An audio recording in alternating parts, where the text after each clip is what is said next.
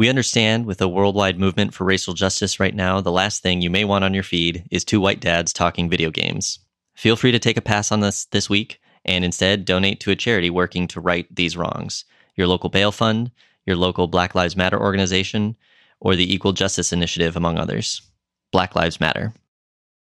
Hello, welcome to 25 Cents, an Apple Arcade slash video game podcast. I'm Chris. And I'm Nick. Each episode we'll be talking about the Apple Arcade games we've tried, what we keep going back to, and what we think might be great games on other platforms to check out if you've got kids. You can find us wherever you listen to podcasts or on the web at goodstuff.fm.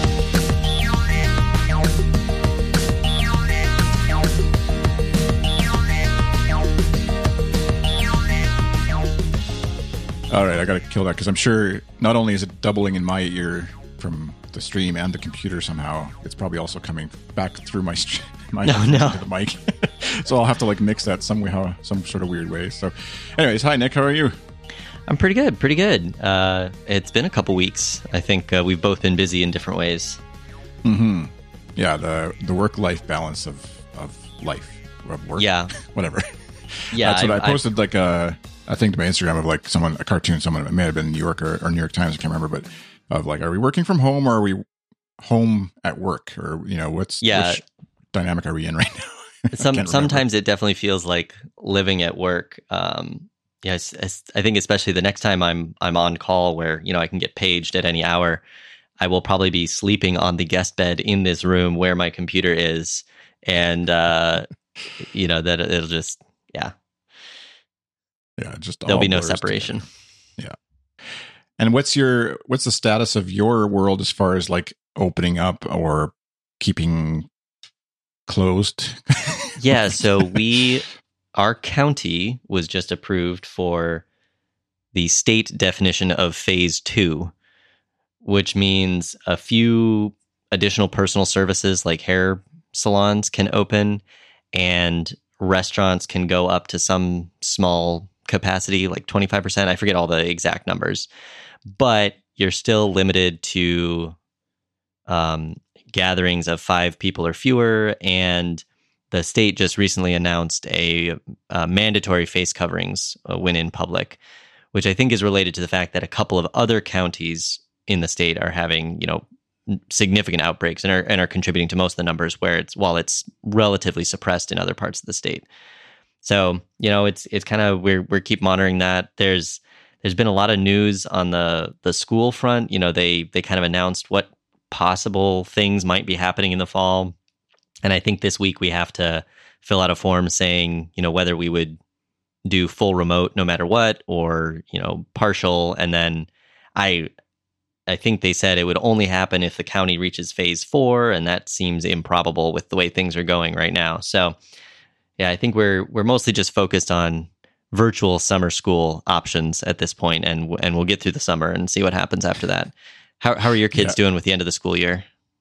Yeah, it's it's similar. Like uh, our school year ended on uh, where are we here? Whatever day last week, Friday I think was officially, and then you know it's kind of wrapping up Monday, Tuesday here, and and so there's obviously the mixture of like at their age, anyways, a little bit of sadness over not getting it that's done. They don't get to even say goodbye to their teacher and their friends and all that stuff. Um, but our province, yeah, is is opening up a bit, but still with I'm I'm at least feeling really uh, nervous about what's going to happen here in the, over the next couple weeks, just because there are occasional outbreaks. Again, sort of like you with counties, but it's provinces. Like the next province over, Alberta, has a lot higher cases, and uh, and then people are obviously traveling back and forth between the two provinces, and you know things happen.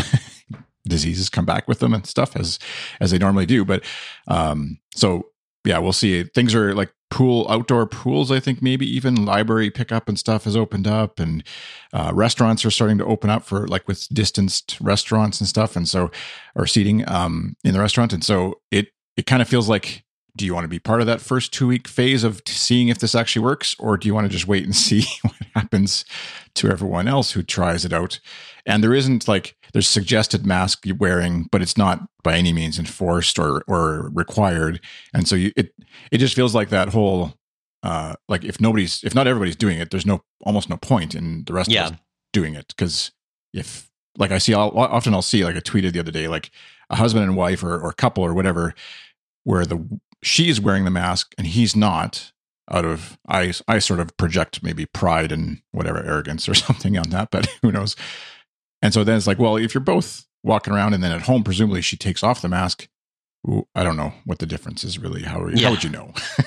yeah, so, and I think they're still getting data on the the efficacy of everything, but you know, it sounds like if both the sick person and the non-sick person are wearing masks and are distant, uh, the chances of transmission are very, very low at that point. So it seems like a good idea to just wear the mask. And yeah, we're we're basically just staying home. Um, you know, I run into stores masked on occasion to pick up groceries, or um, we we just got a new puppy, so sometimes dog food. Um, I think pick, picking up the dog is probably the riskiest quarantine activity we've had so far, and that we had to go like meet some people who we Oh, uh, literally, uh, actually getting family. the dog the first time. Yeah, yeah. I was exactly. thinking you were talking about picking up the dog. Just you know. oh no no. yeah, yeah. I don't think I don't think dog surfaces are too much of a concern. yeah, but yeah, just just meeting the the the um the people who had him. Um, that was probably the the riskiest thing we've done. But then you know, I mean, we see like our neighbors are having house guests over, and I don't know. It's just uh, it's a it's a definitely a strange situation. We're erring very much on the side of caution and kind of waiting to see how things go, um, and and hoping we we aren't forced into some some difficult decisions around like homeschool or or whatever. Yeah, that's uh, and we've our our province and I think our country even has said like in the fall we're going back to school. But obviously, if uh, everything changes, it it'll like if it, there's a huge outbreak, they're not going to hold us to that. I would hope, and if they do, we will hold our kids back. I think at that point, but yeah, um, I don't think any of the teachers are too interested. The, the, interesting thing, interesting thing in our, not to get too far down the political education, whatever rabbit hole here, but our teachers actually were going on strike just before the pandemic hit. So their strike notice almost came basically within days of the everybody stay home notice. So effectively, their strike was kind of cut out from underneath them, um, which is disappointing for them. And, and I sympathize with them in that, obviously. But you know, public health obviously takes priority. but there's a theory going now like well if we go back to school in the fall then the teachers are just going to strike right away again because nothing got resolved and we're still back to even if the school technically would be on we'll still have our kids at home with us because teachers are striking and uh, so it's kind of a double whammy that way but we'll see what happens. I'm yeah we're we're actually going to go camping in a bit and and it was supposed to be like socially distanced campsites even where you're like there's nobody beside you in either campsite, but that halfway through or sort of our time, it's supposed to open up to where they can allow full campsites, which doesn't, I mean, I don't know where you are, how campsites are. Like here, it's definitely like there's lots of space between us. I'm not too worried that way, but it's more like going and sharing a, a washroom, obviously, or showers or whatever, those kinds of things that you get a little sketchy and wondering what you should be and shouldn't be doing. So we'll see how it all goes. We can stop uh, worrying about the state of the world and and think about our kids and video games. Yeah, a little more fun. It is. We haven't actually. We started doing like the the good stuff podcast network kind of like hosts getting together, chatting about how life is. It kind of just like fell off because I think we all kind of settled back into normal, whatever the new normal is, anyways, and uh, and haven't touched base in a long time. So, um, oh, we got a chat from YouTube from somebody named Member Josa Membril says, "I love you, Nick." So there you go. Uh, moving on to Kids Corner. uh, we you've got uh, some more virtual activities you're saying from science museums. I haven't we haven't touched into this t- too much here, but you guys probably have bigger facilities down there. We're we're members of our of our local science museum, um, which normally you know gets you like IMAX tickets and um, uh, discounted attendance and like free guest passes and that kind of thing. But they've been doing these these virtual things. So we've done on Saturday evenings a couple times. There's been like a family science night, and so a couple of the museum staff get on a Zoom call, and there's like maybe a, dozen or so kids, maybe a few more, maybe it was more like 20, um, all, and, and often it was multiple kids per family, all on the call. And there'll be like a couple quick activities, like a little crafting activity, and then there's some lesson about something or other. And then this week, my son has been, we signed up for, well, we had originally signed up for some in person camps this summer back in like January or February that he would have gone to the actual museum and done like a, a day camp. Um, that obviously isn't happening, but they're doing a virtual camp where there's like a two hour Zoom call and same kind of idea. You know, the there's some staff from the museum and they, you know, they talk about some things. They they do some, you know, experiments and crafts and um, do some of their presentations that they would have done in person. Um, so it seems it seems pretty cool. I mean, it's um, definitely something to keep uh, our our our little dude occupied uh, Yeah. with something else during the during the summer. Um, Yeah. seems pretty cool so far from what I've listened in on, and and it's and it's relatively interactive, and you're you know you're seeing other kids. Obviously, they're not in person. You're not playing with them, but yeah. I think there's some benefit there. Yeah, I don't know. The long term effects of this are going to be fascinating from Yeah. a sociological perspective, just in terms of the kind of experiences that kids are having these days that they never would have had to have until whatever, maybe in college or maybe high school or whatever, where they would have been doing a lot more, you know, computer FaceTime type stuff. So, um, but yeah, the we've we've watched some like zoo webcam streams and things like that uh, as part of some of the the younger kids. Anyways, their classwork was that was kind of a sign. But by this point, Oh, when it's good nice out, we're we're kind of like, well, you've been watching and staring at the screen for enough. Probably just because there's a really cool dolphin doing stuff. Maybe just go outside and find some bugs or whatever. grab grab some binoculars and go bird watching or something. Yeah, we actually have a oh yeah that's, that's a whole other. We have a robin's nest right underneath our deck. That's uh, the eggs just hatched actually, and so we're getting to see all that, and hopefully not terrifying them cool. too much by as we pound on our deck, you know, making supper and things. Yeah. But uh, the other one you you'd mentioned was the itch.io. I think that's how you say it, or it's itch.io. I don't know what the but their bundle video game bundle for racial justice and equality, which you bought, I bought as well, and they end up raising over eight million dollars uh, as part of this. And uh, it's a great, huge bundle of games, and then I think also some ebooks and just like content, basically. Yeah, there's like kind of game resources like related to you know making games and and running games um, as well uh, as the games themselves. I think it was over a thousand items. I haven't really dug into it. I know there were a few things that I already owned on various other platforms, which I mean, obviously didn't care about that. But Yeah. I haven't really had a chance to look at some of the um, the guides to to look for sort of some some targeted recommendations. I know there are some very uh, like award winning or critically acclaimed ones that I've never gotten around to playing that I now have that I would pick up.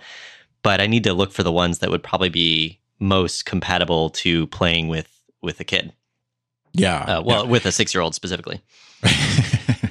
yeah, exactly. The uh, I know the ones that like sort of kind of grab me in terms of what I saw. Um, are and they're they are probably the more premier titles, but they wouldn't be. I don't think kid friendly. Is Overland, Night in the Woods, and Celeste. Celeste actually might be, although it has a bit of a storyline that probably is harder to follow. But Celeste is more like a 2D Mario, but like really hard or much harder, anyways, than Mario would have been.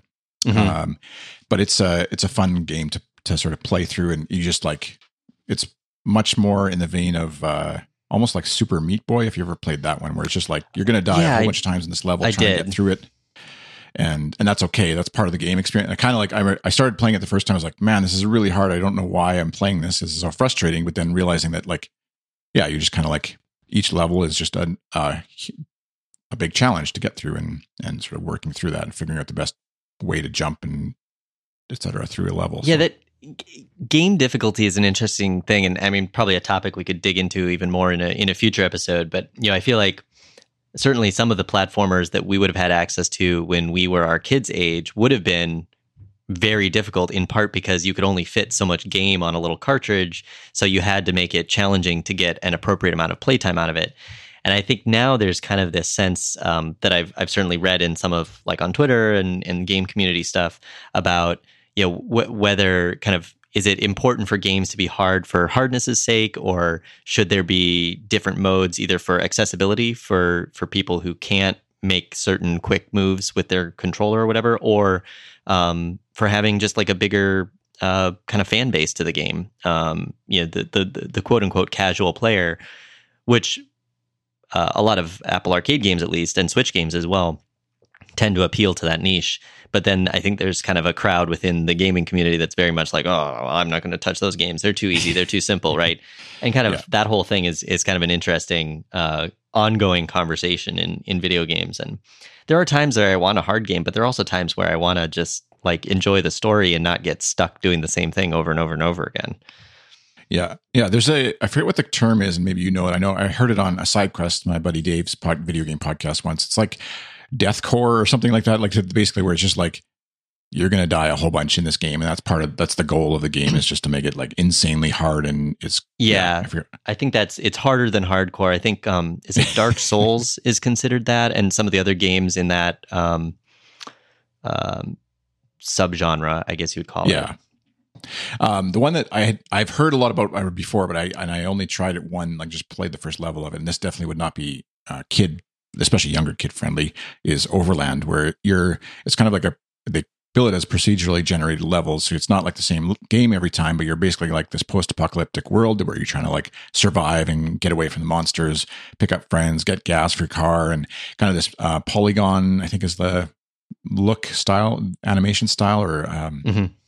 And it's just basically each little world is kind of just a little snapshot of a, a neighborhood or a street block almost one section of a street. And you kind of have to make your way uh, across it. And so if you're a fan of post-apocalyptic stuff or that kind of like little mini puzzles as you move through the world it's a, another good one to, to try. And then night at the woods i have no idea what it's about other than i heard tons of people raving about it and it looks kind of fun and goofy. I I suspect like a kid would see it and think that looks like fun, but I don't think it's a kid friendly game. but I yeah, I think isn't it like a like a horror like axe murderer kind of theme? Um, yeah, I, think I remember reading that. But yeah, the animation style looks very like a like a kid's cartoon, um, Yeah. which is an interesting contrast. I think isn't Overland also one of the Apple Arcade launch games as well? Oh, was it in there? Maybe I. I I think uh, so. I the the little dog uh, looked familiar. Um, but yeah, I think it's interesting seeing you know some of these things that, and Oh, I've it is. noticed some some games that were on Apple Arcade at launch are also available on Switch. Although usually like the Switch price is like twenty bucks, uh, which is which is an interesting sort of uh, price sensitivity tier thing. yeah, it's that's the. so going to the. Uh, are we moving on to Switch Corner? Is that where we're? Oh yeah, I suppose I suppose we could. So what what um what new games, if any, have you picked up? Or or obviously Minecraft on the Switch is is still a thing. Yeah, which actually hasn't been played at all. So that's that was a big waste. Oh So- oh no. but uh, I think we'll probably loan it to a friend's family at some point here, and they can experience Minecraft at least, and not on the phone or whatever, and I actually play it with controllers and stuff. But um, so in terms of supporting people getting into Minecraft, but actually, and Minecraft actually just came out with a new uh, Nether update that's quite popular amongst some of the folks in my family, anyways, who enjoy having more colors to build with. So that's my my daughter has created her own house out of nether stuff that uh, she couldn't do before that she's very excited about.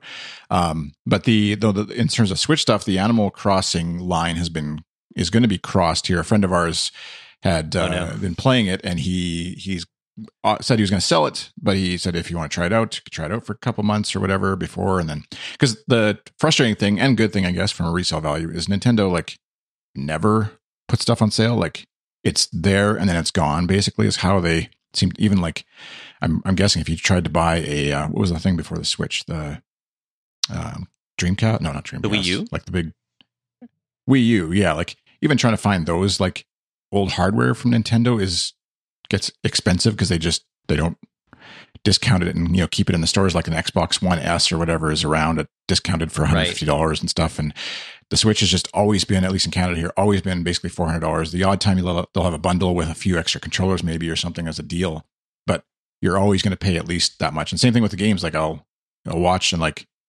um on the other in other genres like NHL or hockey or sports or whatever games, you know, obviously they have seasons and then they when the end of the season comes, then you can get them for half price or less.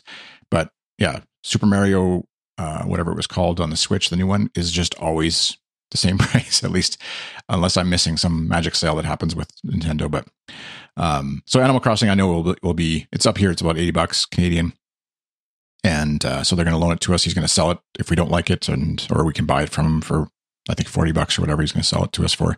So it feels. I asked him like, is this a drug that I'm exposing my kids to? Yeah, we're we're about to lose you to the island. Yeah, exactly.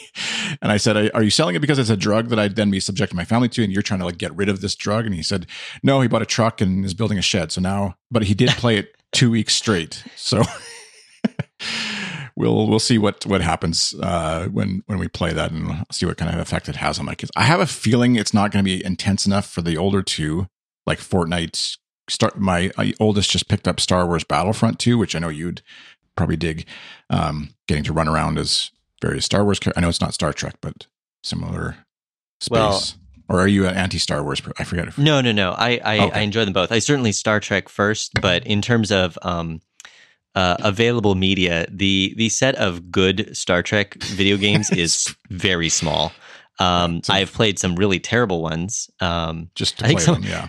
Yeah, I think some of the better ones were like really ancient, like you know DOS and like Sinclair games that were made basically by fans in the sort of Star Trek uh, dark ages uh, in like the late seventies, early eighties when there wasn't a lot of Star Trek or maybe just the movies.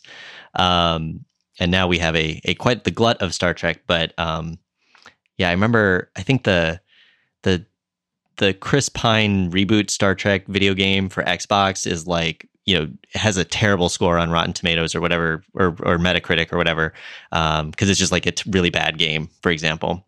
But like Elite Force was an old uh, Quake Three engine shooter Oh, game yeah. loosely based on Voyager. That one was actually pretty good. It had a good story. And um, the old uh, Star Trek 25th anniversary point and click adventure game uh, for for DOS, and then later there was like a CD-ROM version with better audio.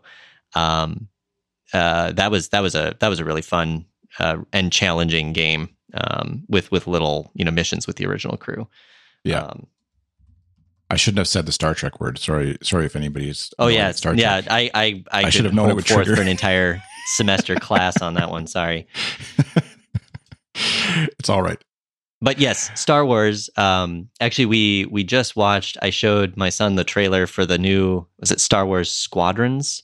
I think. Yeah, Uh, which looks really cool. Not coming to any platforms that we currently have because I think it's PC, Xbox, PlayStation Five only. yeah. It looks apparently like it, we, that came out just as, or the trailer was announced just as we, my son had picked up on a deal, the Star Wars Battlefront two, and apparently someone was saying that, uh, yeah, don't Google that game. Oh, the one the, the one that was in the chat. yeah. uh, no offense, but uh, yeah, it's not definitely not kid friendly. Um, the uh, but yeah, apparently someone I saw someone tweet basically that the squadrons is kind of like the best part of Star Wars Battlefront taken out and broken into its own game, which is exciting. I haven't we haven't got to that point where we're flying around, or my son hasn't, anyways, flying around in spaceships yet, uh, in X wings or whatever yet. But uh, so that's encouraging, I guess, and good to we'll see. So Yeah, it it looked like it had kind of a single player campaign that is reminiscent of the old X Wing and Tie Fighter games. And I had. I, I saved up my allowance to buy a flight stick to play the old X Wing game. So I had like a, a heavy, you know, heavy duty multi button joystick uh, just for for that Nice. game, and then later I think um, Descent. Uh, if you played any of that Yes. series, Yeah. um, and yeah, so it it certainly it looks very appealing, but at the same time, I also I think I have the the old X Wing game uh, for as like a DOS box game in Steam for like a dollar. So maybe I would just play that. Obviously, the graphics fidelity is a little different, but in terms of the gameplay, probably not that much different. Yeah. So who knows? We'll see. See how that. We're still in the Switch, though. I guess we're we're easily distracted these days. This episode, yes, as we yeah, we, we up, have too I much think. too much to talk about, too much to catch up on. Um, I know What's on your um, Switch Twitch diet? Yeah, so we picked up um, Just Dance a couple weeks ago. Um, Oh, nice. because we were kind of thinking like, what are some good, uh, more active games? And we always liked some of those old motion games for um, for the Wii. And way back, uh, my wife and I had had Rock Band, and we played that a lot together. Um, Yeah. so so yeah, it's it's pretty fun. Um, some of the dances are really challenging.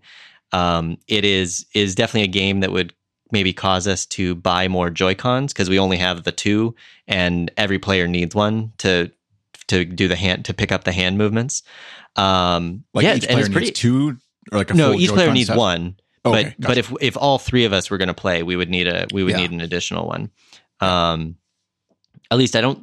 We have a pro controller, but I don't think you can wave that around uh, for dancing purposes. Um, so I would say the music selection, and I'm sure this is just because I'm very out of touch, is a lot of stuff I don't know. Like even you know the, the stuff I'm currently listening to, like we just picked up like Lady Gaga's new album. It's quite good, but I don't think that's in there. Um, there's a, there's a few things I know. Um, the the the Old Town Road remix one is pretty funny because you there's ba- you're basically doing a line dance.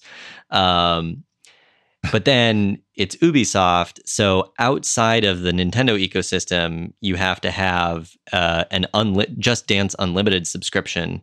There's like a one month mm. free trial, and that unlocks way more songs, and they like rotate over time. I don't know if we want another subscription in our life. We haven't decided if uh, if we like the the game well enough yet, or we would get tired of the base uh, song selection. Um, the one thing that's frustrating, and I think this is maybe more a Switch problem than this particular game, but you know, Switch has user profiles, but then when you have the game up, you're under one Switch profile, but every dancer needs a profile.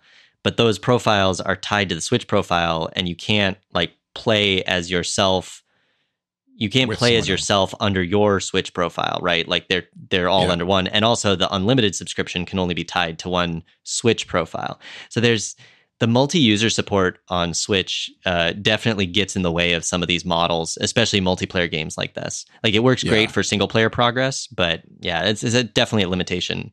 And um, you know, Apple has a lot of the same problems. Yeah, it's it's very. Fr- I find that stuff very frustrating because, and not just because my kids get annoyed at it, they actually don't really care too much. I'm more annoyed as like the whatever the data analytical nerd who's like, right. no, but your progress, like my son plays with Star, you know, Star Wars with my other son.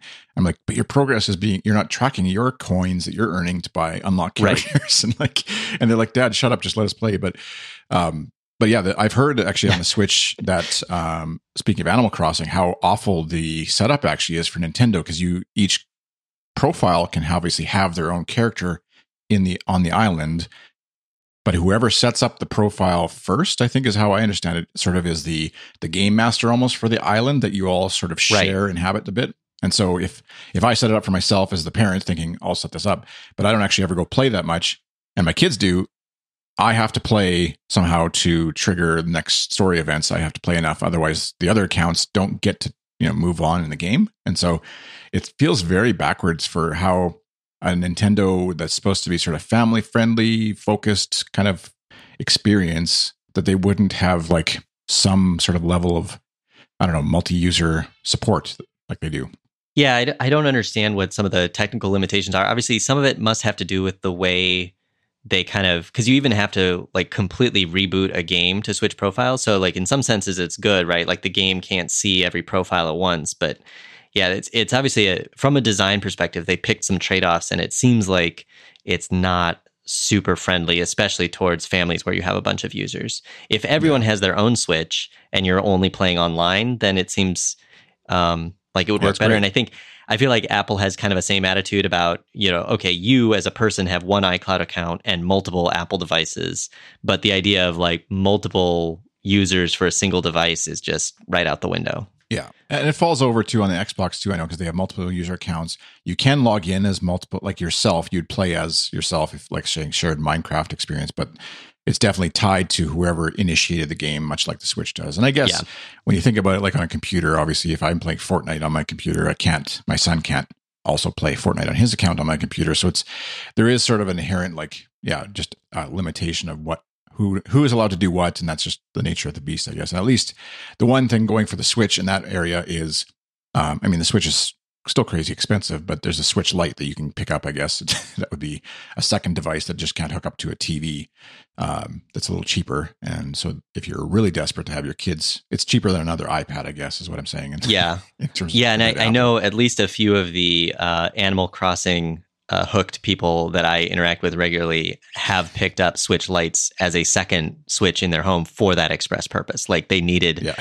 two people to be able to play on the island at the same time yeah, uh, or, or have or their separate islands, or yeah, yep. exactly.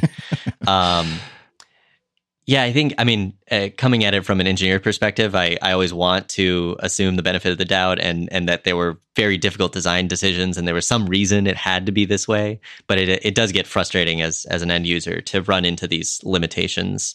Um, yeah, especially as your kids, you're like, oh, great, you can like interact on your islands together and share things or whatever. And they're like, no, you actually need your own Switch to do that. And it feels in that moment, it feels very like price gougey. Like, sorry, you can't all travel together in your new minivan.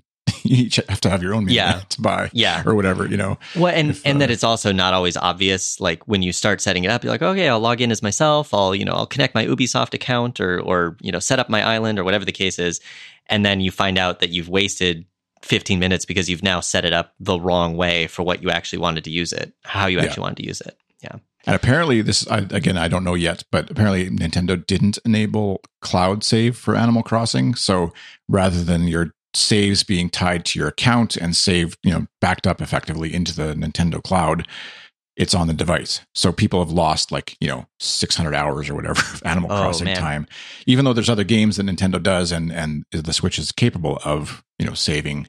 So it feels like a bit of a weird thing, but that could be wrong, or maybe that's been fixed. I don't know. I may have read old articles. I was trying to like, just like you were saying, like Google in advance of like act, do a bit of research in advance of getting this game Yeah. to figure out how best to set this up to avoid fights over whatever someone doing the wrong thing with their fishing pole in Animal Yeah. Crossing. Yeah. and you'll you'll have to create family rules for the island. yeah, exactly. Yeah.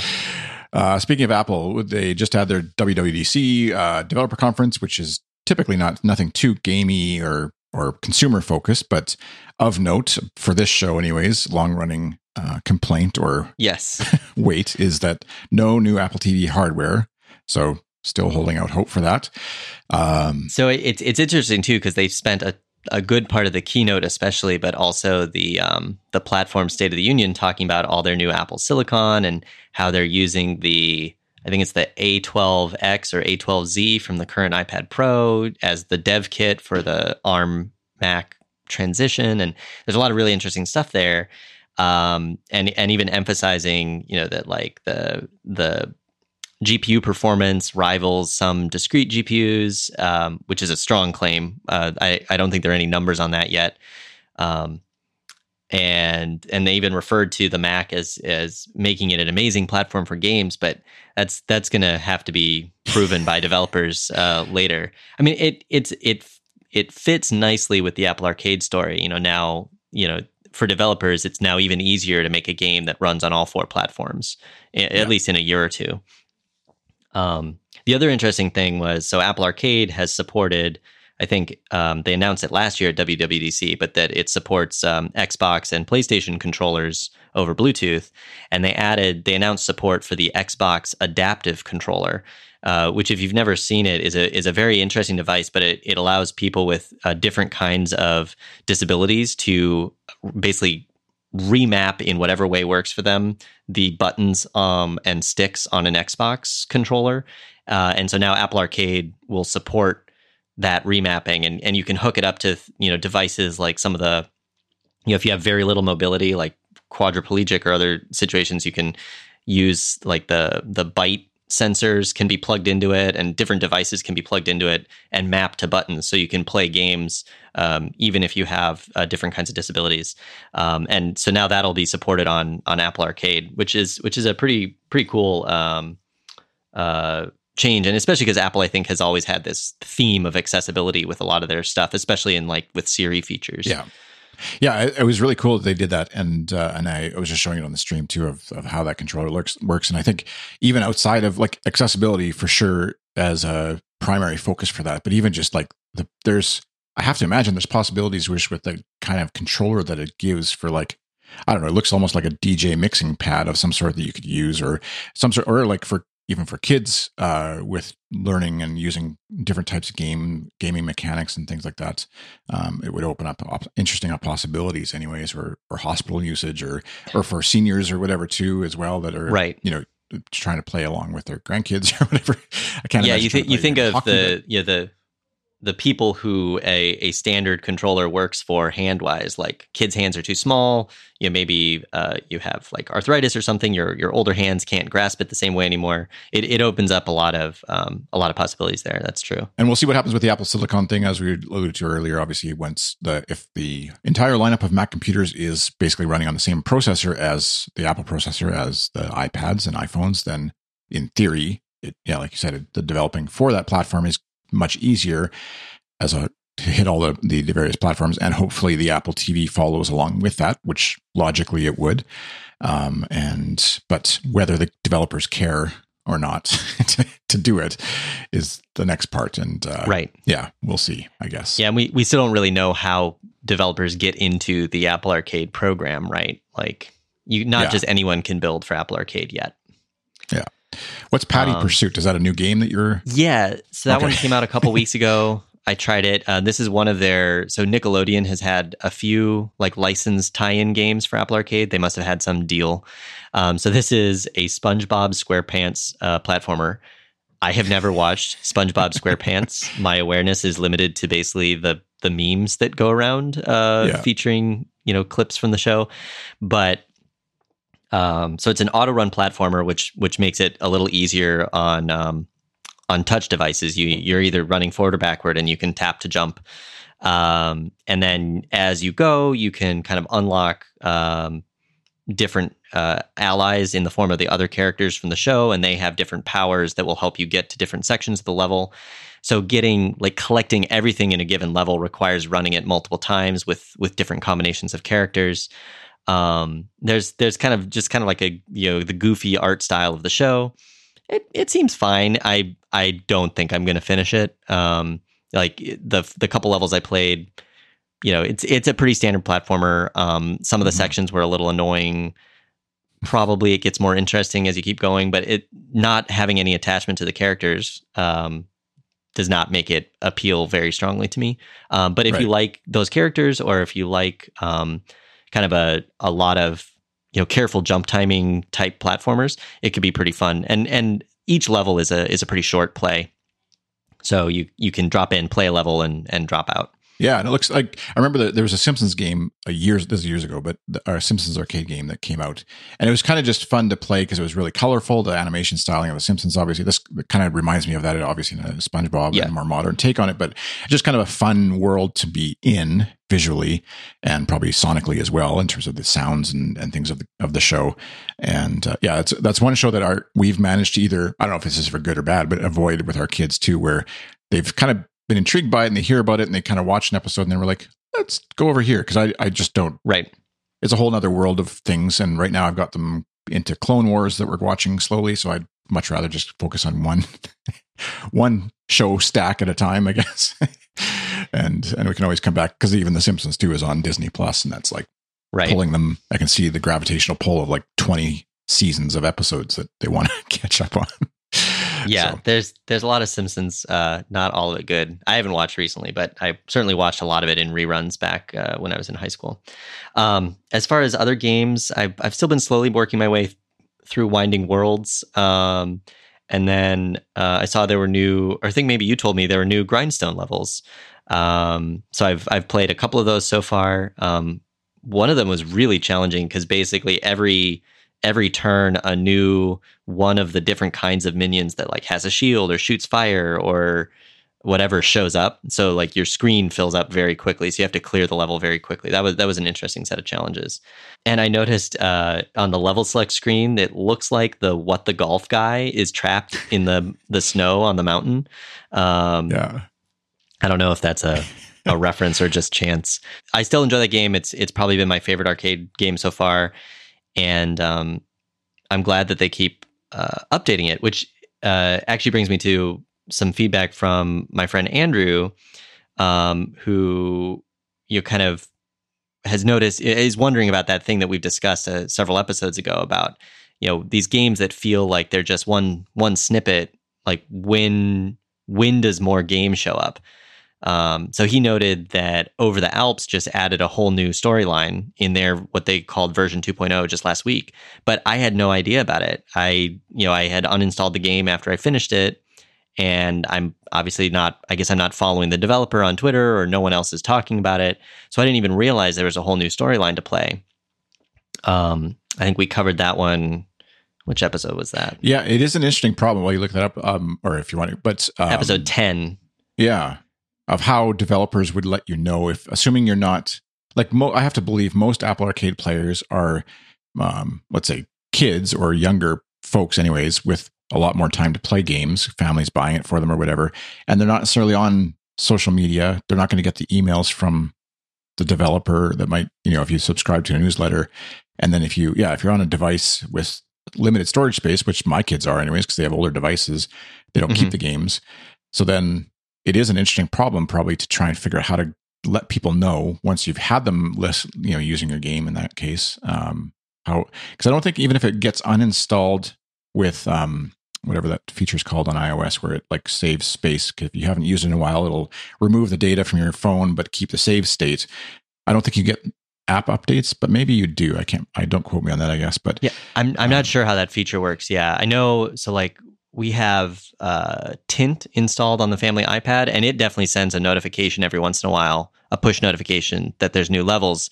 But you know, we the the app is still there, right? Yeah. So in this case, I uninstalled over the Alps. I had no idea, and I guess the idea is that I'm supposed to be going to the arcade tab in the App Store because I know they'll they'll put you know games with new updates or games to go back to kind of on that splash screen but i don't really ever browse the app store i'm basically only ever going to the app store like when i am linked to it from somebody else right um, Yeah.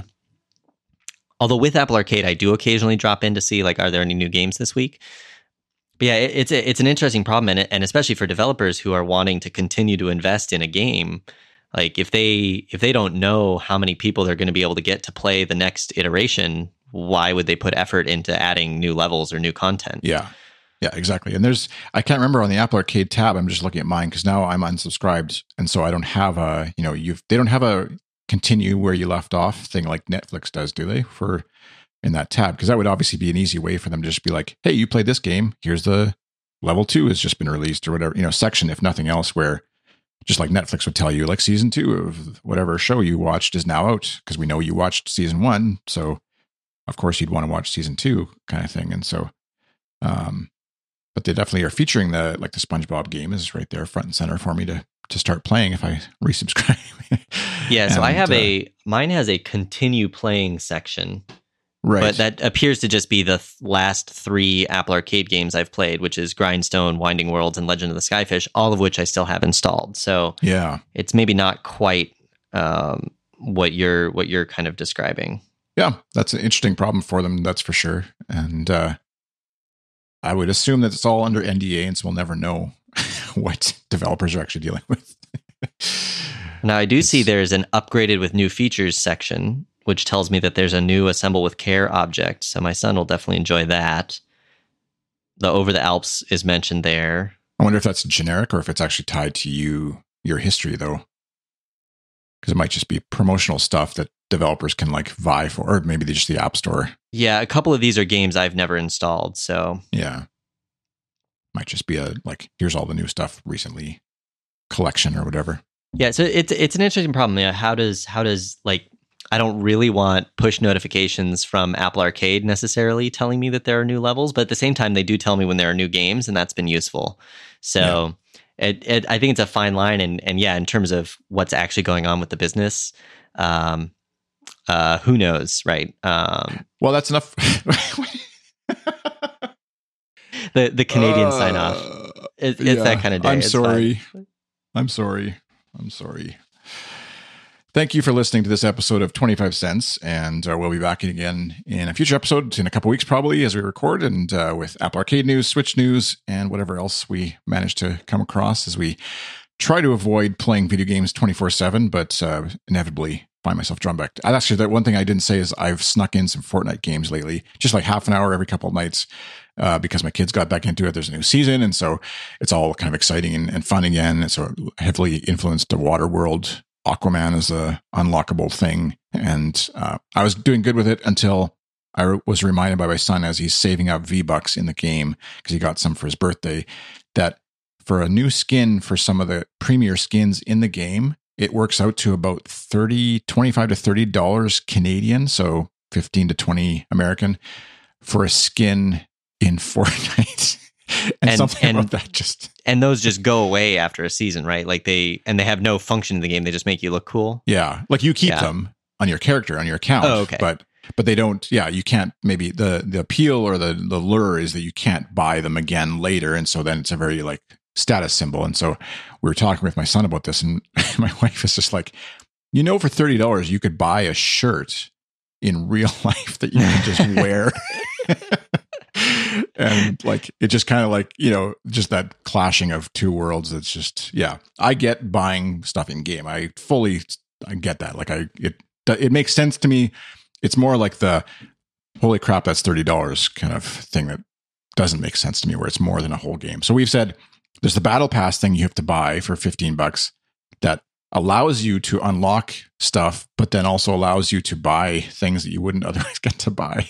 It's this Right. whole like, like if they had a casino set up like this, you would you would say that's addicting and it's wrong, and we should not be doing that, subjecting people to this. But somehow, because it's colorful Fortnite, it's all good. So, anyways, that's my little rant. Um, but uh, occasionally on the good stuff stream here, twitch.tv slash gsfm, I'll die a lot at Fortnite if you want to catch us, catch me there. Nice. All right. Well, thank you for listening to 25 Cents, our video game Apple Arcade podcast. You can find me on Twitter at iChris. And you can find me on Twitter and most everywhere else as Ultra Nurd. That's N U R D. And you can find 25 cents wherever you listen to podcasts. Be sure to check out the good stuff Patreon, patreon.com slash good stuff. And we'll see you again next time. Thanks for listening. Bye. Bye.